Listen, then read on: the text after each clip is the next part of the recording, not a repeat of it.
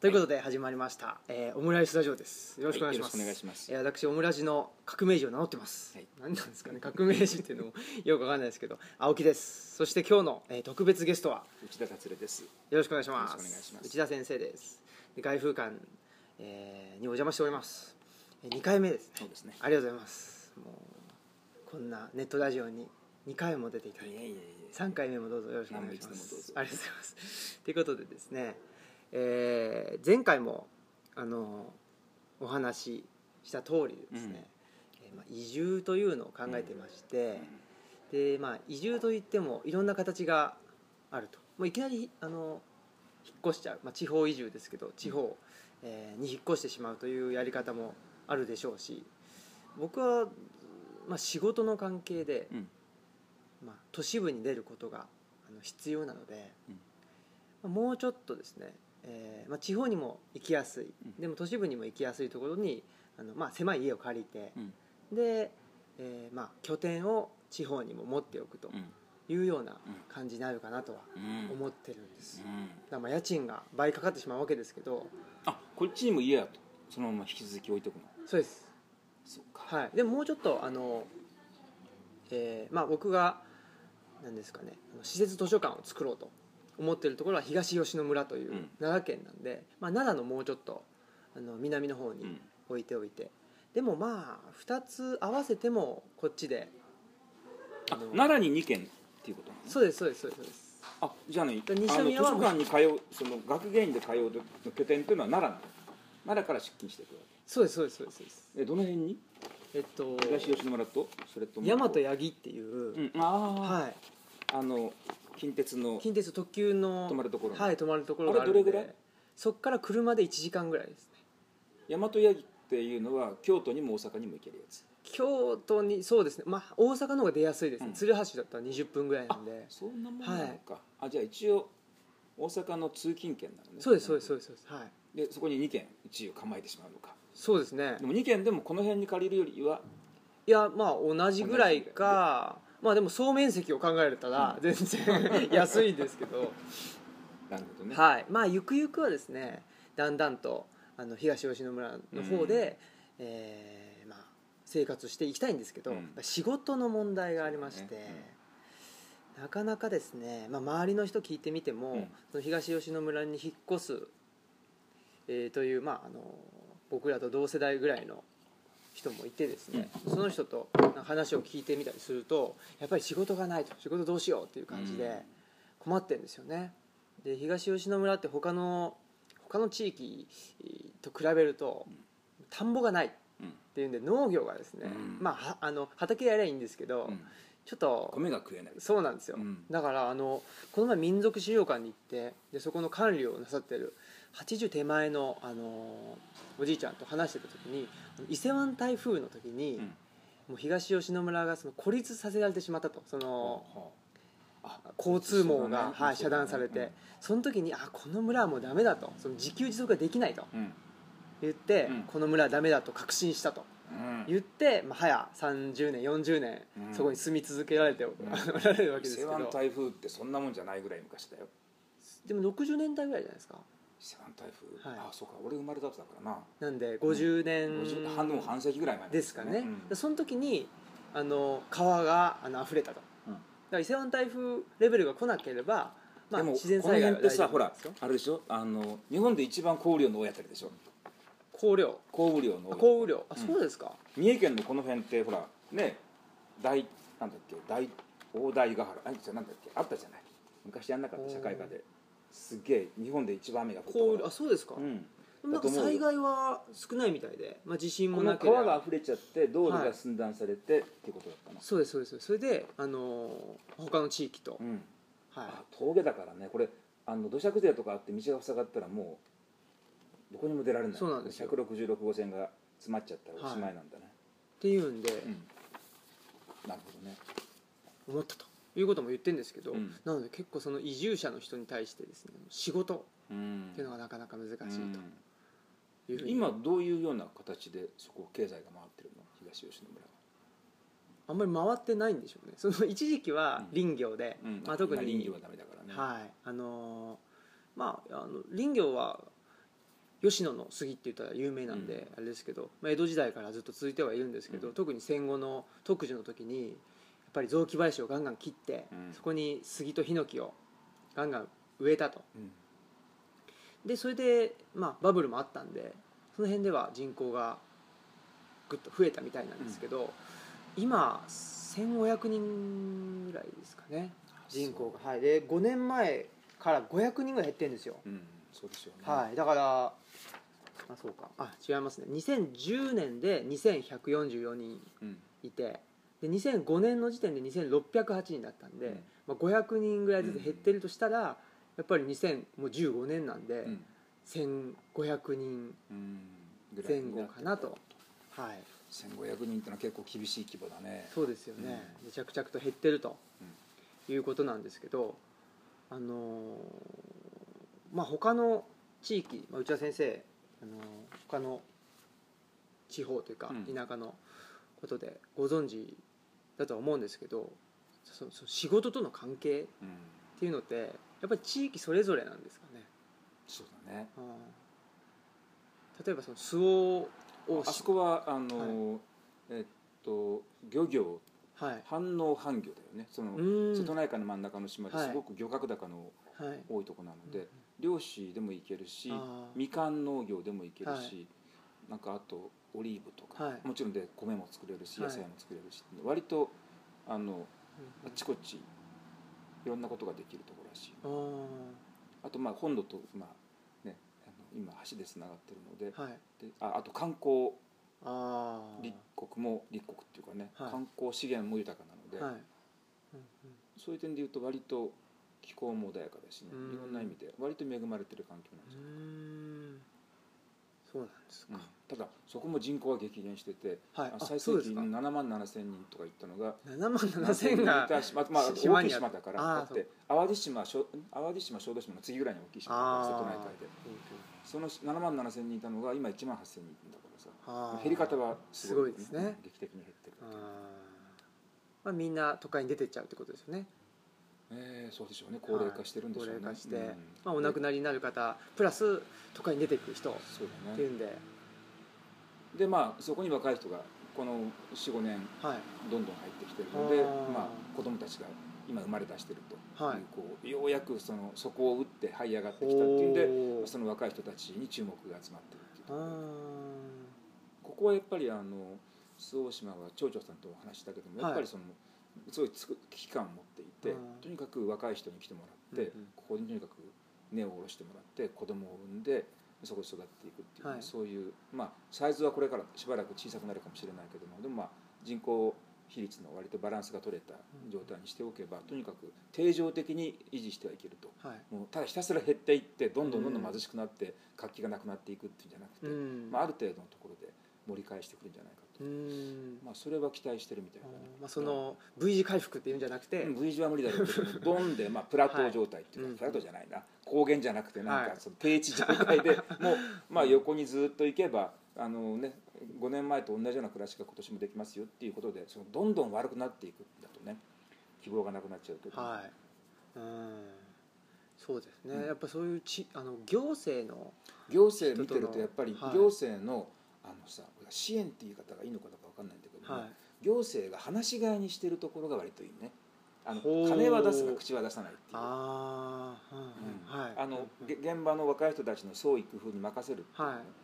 あの周防大島の、ね、町長さんが結局、まあ、そのそういう移住支援策っていうのはあの町の予算でやるわけだけども、はい。それいちいちその町議会を通してなんかここ若くやってるとなかなかうまくお金が回せないからっていうんで、別のなんか団団体にその支支援の団体を作って、そこに予算をつけて町議会で。そのその団体から使うお金に関しては町長さんがは反抗すればそれで済むっていう状はい態にしたので、あ割と自由にお金使えるようになってでそういうのがいろんなこうあの面白そうな取り組みについて、はい。若い人から提案があったらあ面白そうだったらじゃあいいよって言って割とトントンと反抗するのでーどんどんそうするとやっぱりそのあの頼んで企画書出すとお金が降りてくるっていうことが割と分かるとみんな次々とああれをやろうこれをやろうって言い出してきてそれで割とうまく回ってるだから行政の支援っつっても割とそのね事細かにその処理出させて、で一体これやるとどういう成果が上がるんだかなんかそのエビデンスを示せとかね、なんか統計資料を持ってこいとか、あれこれ言い出して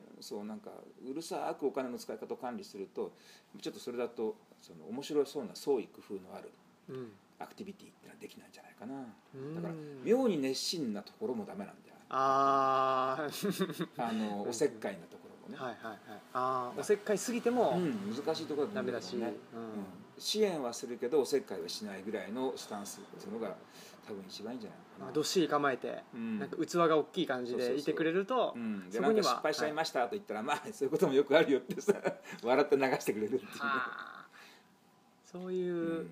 そうですよね。そうやっぱりね今みんなどこも危機感持ってるから、はい。なんとかして移住移住支援策っていうのは多分日本中のそういう人口が減ってる市町村をやってると思うんだけどもこれはねあのなかなかん難しいと思うね、うん。相当クレバーに立ち回らないと、うん。お金だけ使ったけど全く成果が上がらなかったうってんいうところもきっと出てくると思う。うん。そうですよね、うん。まあ、地その地方というかその地域ごとに、まあ、そのなんて言ったらいいんですか？あの植生も違うじゃないですか当たり前ですけうんど、植生が違うと特に第一次産業の場合はもう仕事が全く変わってきちゃいますよね。うんそうするとあの何ですかね、えーマニュアル的にうん。あの一律こういうことしたら、うん。あのいくら出しますっていうふうにいかないですよね。うんうん。ここでうまくいった、ね、あるところでうまくいったモデルをそのまま、はい。あの全部のところに適用できるかといったら適用できないしね、人口動態とか人口構成とかその都市との距離とか、ね、マーケットとのはいはい。リンケージとかも、あもう本当分かんないからねいろんなことがあってね、全部違うから、うん。もう全部ケースバイケースなんじゃないかな。そうですね。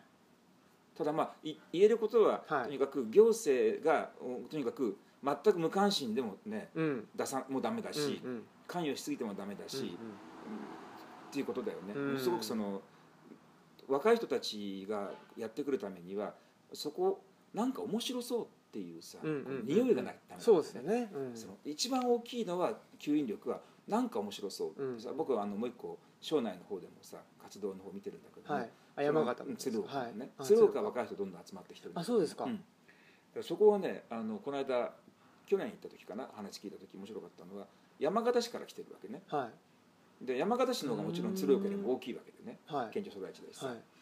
だけど山形市じゃなくて鶴岡市の方に来てるわけ。移住して 県内移住で、ね。わざわざ。はい。で面白いのってなんでって聞いたら面白そうだって。ほう。山形は今一つ面白そうじゃないんだけどもうん。鶴岡はなんか若い人がやってていろんなことが今始まりそうな感じがするっていうね。そのやっぱりねそういうアクティブな人たちっていうのはさ匂いに反応すうんるんだよね、うんうんうん。なんかが起こりつつあるところに行ってそのなんだろうな。その今何かが始まっているっていうそのクリエーションのうん。プロセスに参加したいっていうさ、ううんまくいって回り出してからそこに乗っていくんじゃなくて、うんううん。うんまく何かすごく面白いことが始まってる。立ち上げメンバーに加わりたいっていうさ。オープニングスタッフに。そうそうそうそう。まあ、そういうタイプのすごくあのなんだろうなアクティビティの高い人たちはい。がまず最初にこう中心コアメンバーを作っていくわけだけども、それは感じたけどもそれはあの周防大島でも鶴岡でも感じたことだけどもうん。やっぱりあの集まってくる人たちっていうのは感覚のいい人たちっていうかね鼻がいい子たちね。はい、うーん。その立ち上げメンバーの人たちで、まあそのえー、周防大島もそうですしその鶴岡の方もそうですけどなんか共通点というかあるんですか？例えば年齢とかなんかその職業とかあの、まあ、雰囲気とか。うーんとね一つはね、まあ、はい。共通点ってこと分かんないけども、あの中心的なメンバーの人っていうのは割とあの東京で先端的な仕事をしていた人っていうのがほう先端的っていうのはまあウェブとか。うんそうとかなんかなんかファッションとかだ代理店とかファッションとか音楽とか、はなんかそういうすごくこうものすごくこう生き馬の目を抜くような業界い、はいはいにはい。いてその人たちがふっとなんかこれは違うんじゃないかうん。と思って、あのアイターンっていうケースがね、はい。両方にじましたうね。鶴岡の方の中心になってるのはちょっと年は40代の人なんだけど、ね。はい。確か博報堂か電通かの人だったはあ。それ辞めて田舎に来て、はい。あの区役所をやりながら地域おこしやってる。あの周防大島の方の子たちはえーっとあのみょうちんくんっていうのはパンクミュージックだからね。あそうなんですか。パンクミュージック。パンクロッカパンーの方で。クロッカー。パンクロッカーをやっていてふっとあのそれからあとこっちに来て百姓をやってえ真言宗のお坊さんになった。えー、こ れすごいものの弾みだったの。もの弾みですか？弾みで弾ん弾める人っていうのはあの大きいですかね？農業やってるうちになんか声かけられるとお坊さんに「あんたは坊主やんない?」って言われてなんかあの愛って言うんだよ。ノリがいいので坊主になっちゃっへえただから、えー反応反送。はい。反応反送で。いいですねでもね。そうかやっぱりそう,、はい。そういうなんかあのなんだろうな。もともとだから若い時になんか面白そうなことがないかなって東京にやってきて、うんうんうん東京のまたその一番なんかこうアクティビティの高いっていうかね、活発なところに行って、そこでわーっと何年間か大騒ぎして挙句に、うん、まあ一応見るべきものは見つっていうかね、うん。まあ一番大騒ぎしてるのでもこれぐらいかっていうのを見たいっていうのはなんかそこでふっと我に返るってうんうんその中途半端なところにいると東京に行ったらなんかすごいことがあるんじゃないかみたいなことをずっとこう不満、ね、欲求満たされない不満っていうかさ、はい。うんうんなんかこうそれを夢にね、うん。なんか胸に実抱いて態とは全然違うんだけども、はいはいはい見たことがないのでこう夢が膨らんじゃってっていうのって、なんか中途半端なところにいるとずっとそれが維持されちゃうんじゃないかな、うん。あのなんか中途半端な地方都市はい。みたいなところにいると、うんうん。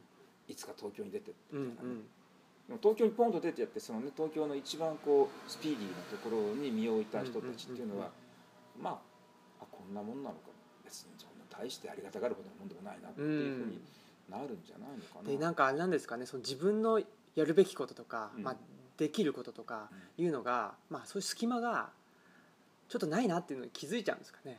ふと。そうかもしれないね、はい。あとやっぱしなんだろうな。あのい一番感じるのっていうのはそうまあスピードとかなんかそのまあとにかく東京って確かに勢いのある街なんだけどさ、はい。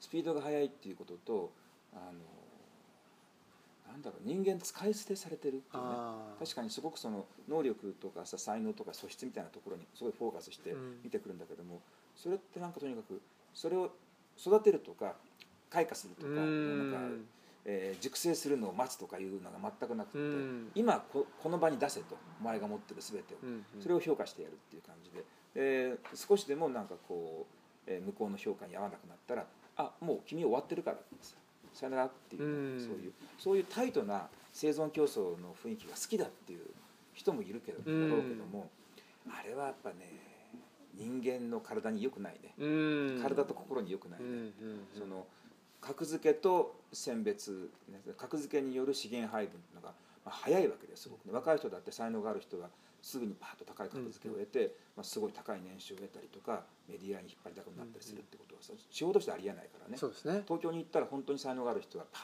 ッとすぐに有名になれるってことがあるからさ、そういうことに求める人にとっては東京吸引力あると思うんだけどもそれでもうんそこな何年か身を置くとなんかちょっと虚しくなってくる。うん。結局名声と金だからね、うん。最終的にあそこ回してるものだからさそんなものってやっぱし人はパンの実で生きるにあらずとうんうん。金と名誉だけでは生きられない。まあちょっと刹那的すぎるっていうことかもしれないですよね、まあ、そういうふうになんか反応反送でとか、うん。まあ反応っていうのはあると思うんですよね。割とね反応はベースだね。ベースですよね。うん。自分で食べるものは基本的に作るっていうのはがやってる人は見てるとやっぱり強いね、うん。あのこれはさ要するに生物的な意味での強さなんだよね。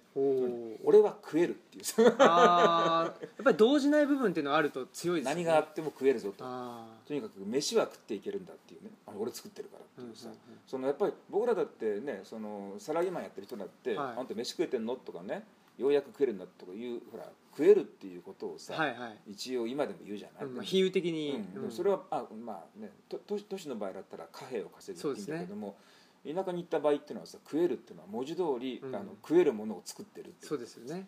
その食えるものを作ってるっていうのがさ、ね、例えばお米にしたってさ、ね都市部でお米を食べようと思ったら賃労働をしてうん。お金を稼いで、そのお金でマーケットに行ってお米買うわけだけどもそれってのは実際に作られたお米ずっと途中でいっぱいさまざまな中間経費取られていって、ねそのまあ実際にあのな何倍ものそのこう付加価値をつけられたものを買わなきゃいけないわけだけども、自分で作ってるのってさその価値あるものをダイレクトにうん。作るわけであって、でやっぱりその自分の労働あの農業やってる人に聞くとさ自分の労働の成果でっていう感じよりもなんか太陽とあうんうんうん雨と雨と。土の恵みを受けてそのいただいていると。贈与を受けているっていうねありがたいことですっていう感じにすごくなるみたい。ほ本当にいただきますっていう感じで、い、あのいただくというね。ん、うん。でもそのマインドってやっぱりすごくね今自分が食べてるものっていうのは自分が金稼いで金を稼いで買ったもの、うん。商品っていうんじゃなくてなんか恵みとしていただいたものっていうね、自然からいただいた果実をうんうん。自分が今享受してるっていうね、うん。そういうような心持ちになるとねなんか人間っていい人になるよ。いい人。いい人でもそうですよね。だって自分一人で生きてんじゃないっていうことに気づくっていうことはやっぱり大きいんですねものすくごく大きななんかね愛情に包まれているようなさあその自然ってやっぱりその巨大な贈与者なわうんうんけでさ、うん。あこの自然の贈与の中で人間って生きてるんだなっていうことがしみじみわかるっていうね、やはっぱり東京で暮らしてなんかさキーボード叩いてやってるとさ結局俺のこのね俺のこの力で俺はのし上がったんですねってさ、うん全部俺のもんだっていうふうにさ自分の努力の、ね、成果として全部こう独占するっていうふうな発想になるけども多分農業やってるとそうならないんじゃないかな。うん。そうか。そういう意味でやっぱり地方で暮らすというのは、うん。まあ、反応はベースであって。そうそうそう。で全全能もいいけども僕はやっぱり移住者は反応っていうのがいいと思ううな、ん。ハーフハーフでそのハーフの部分はうん。ハーフ農業でもう一個何持ってくるか。反応反 X って言ってたけどそうですね。それは反応反も本当に一人一人の個性とはい素質で決まっていくんじゃないのかな、うん。何でもいいんじゃない？うんうんうん。やっぱそういう時に、まあ、自分は何ができるかっていうふうに考えると思うんですよね、だから、まあ、あの反応反 X の X の部分って、まあ、そこに仕事があるからでもいいんですけど、うん。まあ、自分だったうんら周りの人にどういうことができるかっていうのを考余える、人を持っては変え難いってね、はい。自分の中にある余人を持っては変え難い能力って何だろうって。どういうのが一番皆さんのお役に立つ能力なんだろうっていうふうに考えるのってさ、やっぱすごく大事なことなんじゃないかな。あの競争してるとさみんなができることをよりうまくできるとか、はいより早くできるっていうのを競争するけども、うんうんあの反応反 X の場合の X っていうのは人ができることをよもっと早くできるとかね効率的にできるっていうんじゃなくてこのこのあの集落では誰もしないことをする。うん。誰もできないことをするじゃないと、ね、その1500人ぐらいの集落でさ同じようなことをしてる人は何人いてもしょうがないからね。そうですね、1500人が全部違うことやったらさそれは随分豊かになるよ、うん。社会活動そうですよね。なんかその部分が結構あの健康的なのかなと思っててその都市部で隙間がないっていうのはなんかみんながみんなまあ同じような能力を求められてうん。でそこに入らなかったらもう自分はまあいらないというか不要なもんだとされてしまうところがすごくけあのまあ精神的に不健康なところだなと思ってるんで地方っていうのはまあそういう意味ではもう空白だらけなんで。うん。そこにまあ自分なりの価値っていうのをまあ自分で、うん。まあ、それはそれで大変だったりするんですけど、まあ、自分なりの価値を持ってそこにまあ実験的にあの住むとすると、まあ、他の人たちにどういうことができるのかなということを考えつつそこでまあ一種の実験のような感じなんですよね、うん。なんか僕の感覚としても、もうだってやっぱりあの I ターンにしろ、まあ、U, U ターンの人はちょっと違うかもしれないですけど I ターンの人っていうのはもう田舎で暮らしたことなんてないわけ全で然ない人よね、はい。ほとんどの人ないんで。ないし縁もゆかりもないところにそうですよね。縁もゆかりもないところに行って暮らしてるっていうのは結構うまくいってるっていうのは不思議だよね。不思議ですね。何なんですかね。っていう感じなんですけど。やっぱり一番はい。大きいのは、とにかくその農村部の急激な高齢化あそのね限界集落化してるわけでも、猫の手も借りたいわけですね。昔だったらね猫の手はいらねえよと、うんうんうん。ちゃんとした人間が欲しいんだけど、うんもうん、う贅沢言って 猫の手でいいですっていうさ。でもそれがやっぱり寛容っていうことともちょっと今の日本におけるそのこのねターンズ現象っていうのはさ、これは明らかにあの農村人口の急激な高齢化うん。との関係あるよね。だから実際にその農村にきちんとしたこう、ね、バランスよく人口比率がいてさちゃんとこう定常的に再生産できてたらさ、うん。それは若い人なんて行きたくてもさ、うん。来てくれって言わないからね。ね。いいよ邪魔だからってうんうんうん言っちゃうけどさ、今とにかく猫の手も借りたいぐらいになってるっていうのは、その時期とこのなんつうのかなあの都会における雇用環境の劣化、ね、その若い人たちがブラックはい。企業で働くよりは、うんうんうん。なんか他に生き方ないんですかってうん。探し出したっていうこととそれがちょうど同期したっていうのが今のこの移住ブームというかね、うん。移住現象のその根本にある歴史的な要因なんじゃないかな。うんうん。そうですよね。ということでまあ僕らもですね反応とうん。反 X の部分で、うん。まあ半分というか、まあ、成功うどくじゃないですけど、うん。まあ、成功うどくっていうのはそうだよね。ねの日本人のあの日本のあの士大夫のですね、はい。伝統的な生き方伝統的な。あそういいんです。成功うどくでいいわけだあいいですね。まさに、はい。まあ、その成功うどくのライフスタイルうん。を、まあ、あのお裾分けじゃないんですけど、そういう地方で、えーまあ、文化的な拠点とか、うん。あんまないんですよねやっぱりどうしても。ね。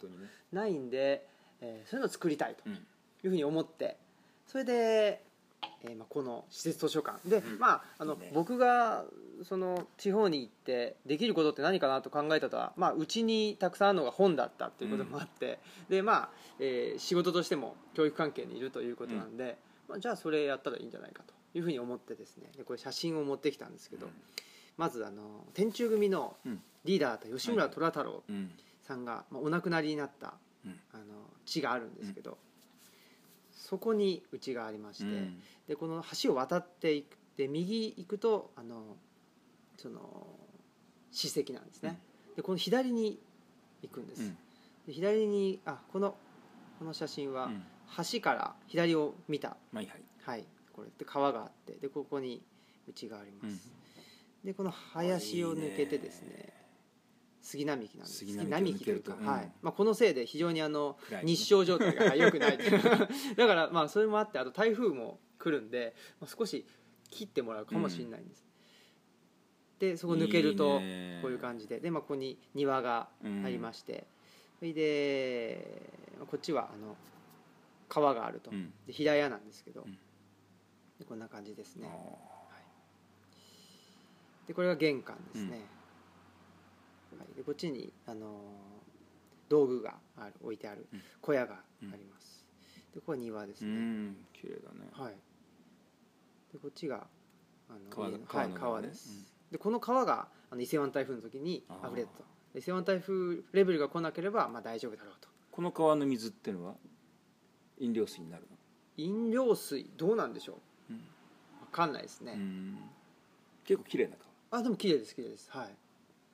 綺麗なんですけど、まあ、飲めるかどうかは別として、でもやっぱり、えーとさっき言ったその雑木林を切って杉並木にああの杉とヒノキをうん。植えるように、まあ、多分1950年代ぐらいからなんですけど、しちゃってからは水量も半分ぐらいになっちゃったりああそうか。だいぶあの、まあ、森の質と川の質が変わっちゃったって言ってあの大家さんが言ってました。なるほどね。ここの家は築64年でうん戦後1951年うん。に作られてるんですけど、そこに住んでた大家さんは言ってましたね。これあの中が。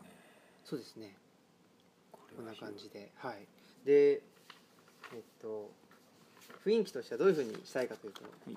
ういうふうになってまして、えー畳の部屋を、まあ、あの閲覧室として、でじゃあ先生がいただいたちゃぶ台を置いてで、まあ、この辺に、えー踏み机というかうん。長机みたいなの置けたらいいなと。うん。それがここなんですね。それがこのはい。畳のとこで、でこのフローリングのところがこうん。う廊下になってまして、ここに本を置くと。ここに本棚こっちですね。ここに本棚置いて、でこっちにもあの本棚を置くので背中合わせでうん。123で6つ7つ、えー、8つ9つ10ぐらいうん本棚が置けたらなるほど。いいなとは思っていますね、はい。で施設図書館うん。ルチャリブロという名前で、うん。まあ、こんな感じのロゴも考えていたりですね、ルチャリブロね。はい。はい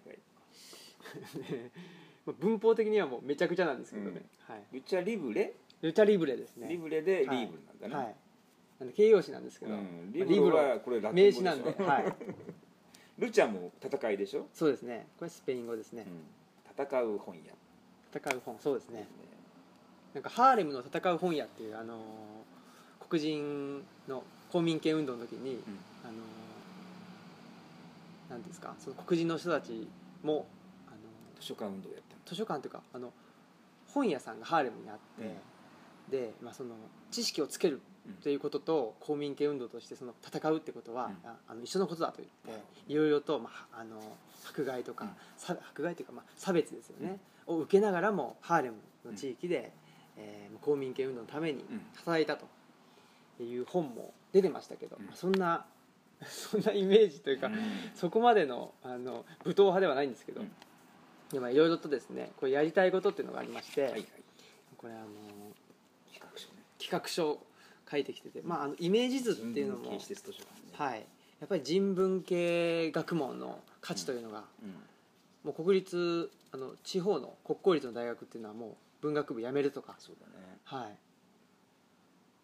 改変するということも言っててで主にまあ3つあのありまして図書館と、まあ寺子屋と、うん。あと、えー研究所というのを作りたくてですね、ではい。でまあテーマはあの、まあ、僕が内田先生のゼミに行かせていただいて、えーいたのと時と、まあ、そのテーマと僕はあのリンクしててその、まあ、他人と他者と共生する一緒に生きるっていうのはどういうことなのかっていうのを、まあ、この図書館を通じて考えて、でそれ実践としては、まあ、ペダコヤで実践してで研究所で研究するというのをしたい。なとなるほはい、思っております。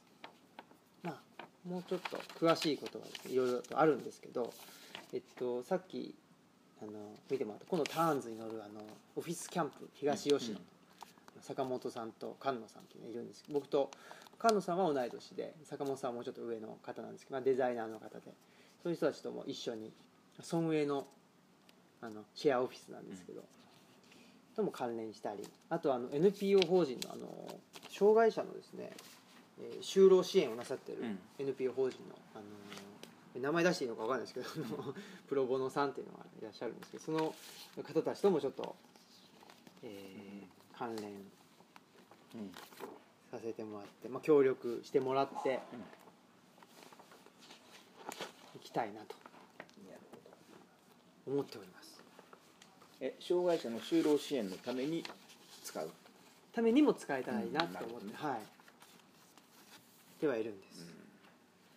こんな感じになります。いいね。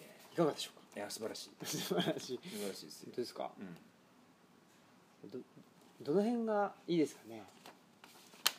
ん、いやその僕聞いたことないからさそのはい。文化的な拠点にするっていう、はいはい。あ研究所とかそうね図書館ねはあのまあえっと塾みたいなものをやるっていう話はね、はい。どこでもあるんだろうけどさ、こんな図書館とか研研究所を作るいや研究所っていうのもちょっとタあれですけどね。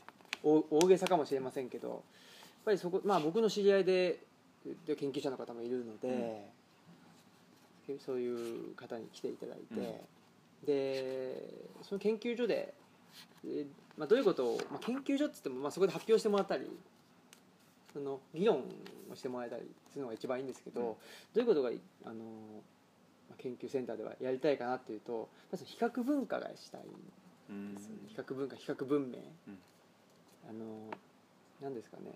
その地域とか、まあ、日本だと日本だけっていうんじゃそそれを絶対視するんじゃなくて、まあ、その地域地域の比較とか、まあ日本と他の、お国の比較とか、まあ、あの農耕漁労文明と、うん。えー牧畜うん。文明の比較とか、うん。そういうのでまた地域をその自分たちの地域とか自分たちの国を見直す、うん。そういうのが、うん。まあ、内田先生もおっしゃってるその反知性主義うん。っていうのってなんかすごくまあ、自分の国とかそういうものを絶対視してるじゃないですか、それをあの抜け出すかけになるんじゃないかなと思ってて、そういうのを地方でやるっていうことって僕は意味があると思ってるんですね、いかがでしょいやその通りですよ。本当にそうだと思う。うはい、そのね吉野の山に引っ込んじゃって例えばそのそこで吉野の山の研究をするんだとはい。あの息が詰まっちゃうわけですよ、はい。それは違うと思うんだよね。そのまああの森田君なんかもねその独立研究者っていうのが出てきたの流れとは同じでやっぱし今の結局まあそのじ人文系の人文系社会系の学部がもうなくなっちゃうってい国立からなくなっちゃう。国立がなくなるってことは私立からもなくなっちゃうってことなんだけどもさ。なくなっちゃうっていうような流れの中ではさやっぱりそれはもうあの従来のね大学があの知的活動の拠点、うん。ほとんど独占的な拠点であるっていうことはもうそういう時代は終わってしまうだろうと思うのね。それで拡散していって、うん。そのインディペンデントな研究者であったり、まあ、インディペンデントなんだけども例えば森田君の場合なんか結局世界中日本中ぐるぐる回って、世界中回って、でもういろんな分野の人たちと、まあ、コラボレーションしていくっていう形で、インディペンデントな人の方がずっとなんかアクティブになってるっていう。同じと思うんですその中央集権的なこう、ね、あの大学っていうその組織の中に入っていってその中でとにかく一生懸命業績積み上げていって手には取ってだんだん上に上がっていって、で研究成果を発表していくっていうさそのスタイルっていうのがもうちょっと無理になってきてるんじゃないかな。もうそれよりはもう各自自分で研究拠点を作って、うん。自分で研究をしてでいろんな人たちとあの個人の資格でその、ね、大学の看板専門じゃなくて個人の資格でネットワークを作ってコラボレーションしていって、で次々と活動していく。基本はだって、ね、研究の基本って共同研究だからね、うん。だから大学っていうのがあってさそこに学者を集めていてそうするとなんか、ね、分野の近い人たちが集まってるとすごくお互いに刺激をし合って、いいものが出てくるだろうと思って大学作ったんだけども、うんうんもう今全然そういうものじゃなくなってるからね、うん。アカデミシャンが集まって知的な刺激をしたり対話をし合ったりする場じゃなくてなんか知らないけどもなんか会社みたいな人だからね、だったら、ね、そのアカデミアの本来の意味っていうのはその、ね、知的な関心を持ってる人たちが集まって分野の違う人、はい。方法が違う人が集まってそこで対話をしてそこでなんかバチバチバチっと火花が飛び散ってそこでなんかねすごいケミカルなあの反応があって、うん。何か思いもよらぬものが出現してくるっていうことのためにあるわけだからさ、うんいろんな形がこれから出てくると思うのね、うん。独立研究者も出てくるし、はい。学塾私塾をやる人も出てくるし、うんうん君みたいに個人で図書館とか研究所とかやりたいとかいう人も出てくるし、うんそれはねなんか全部歴史的条件の中で出てきたものとしては同じ文脈からだと思う、うん。やっぱりそのアカデミアを何とかしてアカデミアが果たしていた機能を誰かが継承しなきゃいけないっていうね。そういうやっぱやむにやまれぬところから来てると思う。けどね、うん。そうですね。やっうんぱその人文系の、えー学問とか図書っていうのがあの、まあ、意味がないとされてるっていうのは、まあ、経済的に意味がないと、まあ、されてることなので、そういうその尺度じゃない尺度を使えば非常に意味があるものだとは思うので それをまああの数字では示せないかもしれませんけど、まあ、示せたらいいかなっていうのは僕は思っててそうなんです。いややってる君が楽しきゃそれでいいのよ、ああそうですね。うん。最近もうこのことばっかり考えててうん。楽しいから考えてるんですけど、うん。そうなんですねまあそういう感じ。まあ僕もあのい移住っていうのはもういきなりボーンと行けちゃえばいいですけどまあだんだんとうん。いやまああの移住していくっていう感じもありますしそうですねやっぱりまあ仕事との関連ですよね、ボンって行っちゃうとなかなかじゃあどうやって生活するのということが難しくなってきて特に東吉野村の場合はそれが難しかったりするんで、そうだね。はい、だからまあだんだんと、まあ、施設、うん、図書館オープンさせつつ、うんまあ、土日会館とかでうん。しつつえー移住したいなと思っておるんです。頑張ってください。ありがとうございます。ということなんですが、何かだからえ送るよありがとうございます。ちゃぶ台以外のしゃぶ台以外。あありがとうございます。本棚欲しいっつってね。本棚はい。いいよいいよ。いいですか、うん。ありがとうございます。あともう一個お願いお願いというかいいですか？何あの この研究センターのうん。ちょっとあの顧問というか。ああもちろん。あありがとうございますなっていただけたらはいはい。思います。ちょっと箔がつきます。ありがとうございます。箔がそうなんですね。分かんないよ。箔がつくのかさはい。行政によって何うちだろこうもじゃあダメだとかいうのがあるかもしれないよ 神戸市じゃないですか。そう。分かんない。東まあやっぱりその行政の規模が大きくなればなるほど身動き取りづらくなってる感じしますね、それは東吉野村の村議会とかでさやっぱなんかね、その与党が自民党だったりするとさ、はい。こいつ悪者でしょっていうことになるかもしれない。まあじそんな悪者を顧問にしてる団体には女性はできんということになるかもしれないよ。かもしれませんかね。まあそれはそれで。一応気をつけてくださいね。あ今日分かりました。何こんな人がって言ったらさあじゃあもうすぐ断りますからって。でもこのあの NPO の方とかは、うん。やっぱりその内田先生聞いたらうん。あすごいすごいというか、うんぱりあのあの内田先生が。とうん。いう感じになっていただけてるのでうですか。はい。まあ使えるんだったら使ってください。ありがとうございます。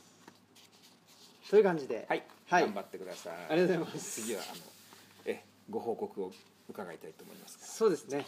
はい、あのー定期的に、うん。はい、ね。ご報告なり、はい。させていただきたいなと思ってます、ああとあのーこのラジオ9月2日オンエアなんですけど、うん。この翌日にですねトークセッションというんであのさっき言ったお。あのオフィスキャンプのうん。坂本さんと、はい。お話しさせていただくと。大阪の肥後橋の方で、はい。お話しさせていただくのでぜひ、えおー喋るのは君なの？あ僕はい。僕と坂本さんが。まあ、どんな経緯であの東吉野になったのかと。いうこととか、はい。小屋も出てくるのね。そうなんですよ。夫婦で出させていただこうかなと。これは奈良のあの県の方々が主催してるみたいで、うん。はい、これ置いといてよ下にああの何枚かあったら。ありがとうございます。じゃあ開封館の方に。はいはい。置いとかせていただきます。新平君がやるよってありがとうございます。という感じですね。はい。はい、まあ、いろいろとまだですね。まああのやっていく中であの問題とかうん出てくると思いますんで、うん。その都度はい。内田先生にはい。伺いに来たいと思います。わかりました。はい。なるべくまあそのねキックオフあの時に本が揃うようにあの本棚と僕も本はありがとうございます。あのぜひ。え差し上げられるものはどんどんはい。差し上げます、なんかいらないやつそう。ないかなみたいな。いらないやつっていうかねあのこれはもう読まないかな。一応取ってあるけどあー。でもあの例えば本棚本棚じゃないわ。あの図書館をですねその他者と共生するというテーマにおいて、図書館を開く場合これはマストだろうというものとかですねそういうものがあればぜひあの伺いたいなと思っているのでその辺もまたうん。まあでも先生もあれですよね。例えば純駆動とかで内田先生が選ぶ50冊とか。うんやってるね。そうですよね、なのでそんな感じで、はい。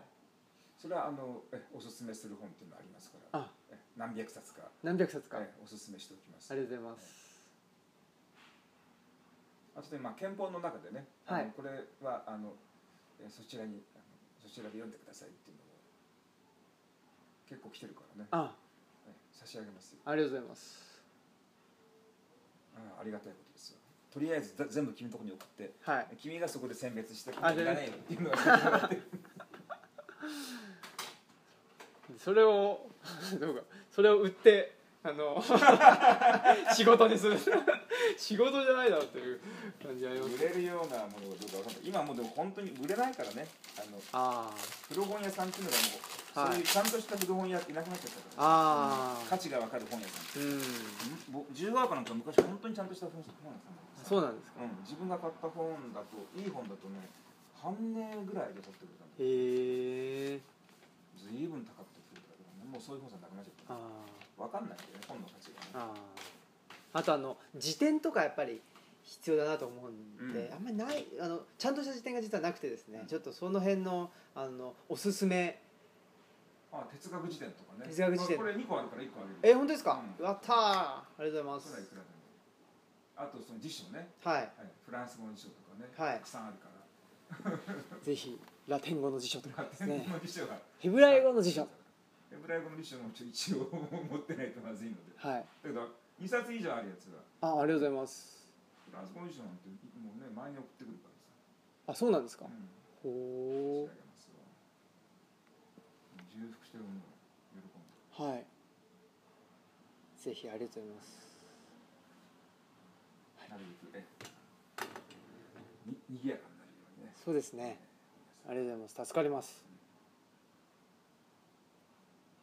そうなんですよね。僕の持ってる内田先生の本とかまあ他の本もあの付箋がすごいたくさん貼ってあった貼ってあったりしてどうしようかなと思っていて。